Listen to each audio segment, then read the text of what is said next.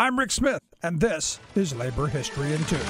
On this day in labor history, the year was 1910. That was the day when thousands of people came to see the location where a fire had ravaged a sweatshop in Newark, New Jersey. The day before, at least 26 women perished in the inferno. The workers of the Alfred and Irving Wolf Muslin Undergarment Company made nightgowns.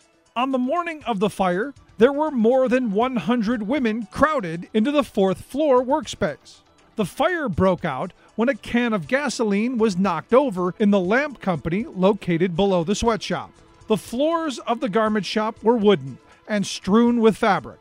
The fire spread quickly. It roared up so fast. Even though there was a fire station across the street, the fire crew could not get there in time. It would become the worst fire in Newark's history. Desperate women tried to escape, but the fire safety exits were not adequate. Some of the women leapt to their deaths from the fourth story windows. The fire became national news. No one was ever held legally accountable for the conditions that led to the fire. Less than a year and a half later, tragedy would again strike the garment industry when the Triangle Shirtwaist Factory fire would claim the lives of 146 workers.